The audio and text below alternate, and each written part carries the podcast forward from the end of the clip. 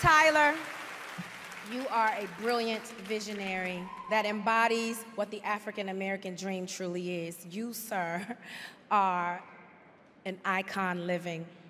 I am deeply, deeply honored to present the 2019 BET Ultimate Icon Award to my dear, dear friend, Mr. Tyler Perry.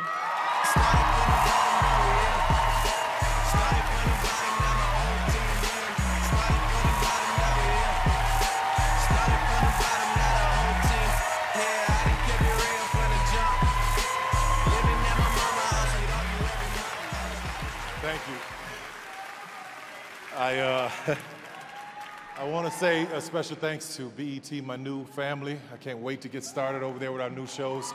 Thank you so much for this.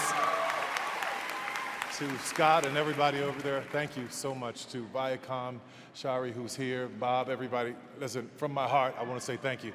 I couldn't help but think about my mother. Sit down, sit down, sit down, sit down. I couldn't help but think about my mother. I remember being a kid, about five years old. She would take me into the projects with her when she played cards on Friday nights with a bunch of women. Now, these women didn't have more than a 12th grade education, but they were smart black women. They were powerful black women. They had great stories to tell. And I was a five year old kid sitting there on the floor playing with my Matchbox cars, listening to them talk about their men, their relationships, and their pains. And when one of them would get really sad, another woman would come in and make a joke, and they'd all start laughing. I didn't know I was in a master class for my life. I would get home, and my father would be beating my mother and doing all kinds of things and saying all kinds of stuff to her, and he would leave the room, and I'd walk in and I'd imitate one of those women, and she would start laughing. There was a power in that that I didn't really get until I got older. I remember being about uh, 11, 12 years old on my way to my new school, and I got to this uh, intersection. I had to walk past pimps, prostitutes, walk through, literally walk through a graveyard, get to this intersection, six lane intersection. And there was a man standing there saying, Will someone help me cross? Will someone help me cross? And there were all of these people that kept passing by him and passing by him. I said, I'll help you cross. So he told me he was going to my school and he was going to sell candy there. That's how he made his living. So I helped him cross the street to get there. We became good friends. His name was Mr. Butler. That moment reminded me of my mother, bringing her out of, laugh, out of pain into laughter to help her cross. My first 10 movies were all about her subconsciously, wanting her to know that she was worthy, wanting black women to know you're worthy, you're special, you're powerful, you're amazing.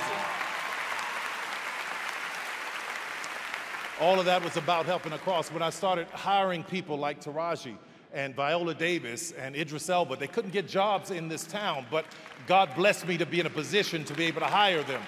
I was trying to help somebody cross. When I built my studio, I built it in a neighborhood that is one of the poorest black neighborhoods in Atlanta so the young black kids can see that a black man did that and they can do it too. I was trying to help somebody cross. The studio was once a Confederate Army base, and I want you to hear this, which meant that there was Confederate soldiers on that base plotting and planning on how to keep 3.9 million Negroes enslaved.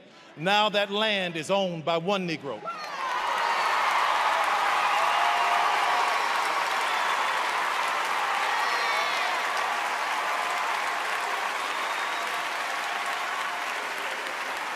It's all about trying to help somebody cross. While everybody was fighting for a seat at the table, talking about Oscar so white, Oscar so white, I said, y'all go ahead and do that. But while you fighting for a seat at the table, I'll be down in Atlanta building my own. Because, because what I know for sure is that if I could just build this table, God would prepare it for me in the presence of my enemies.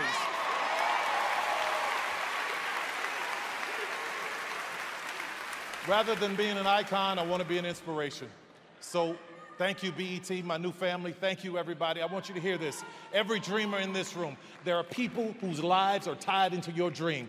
Own your stuff, own your business, own your way. God bless you. Thank you, BET. Thank you, Scott. I love you guys.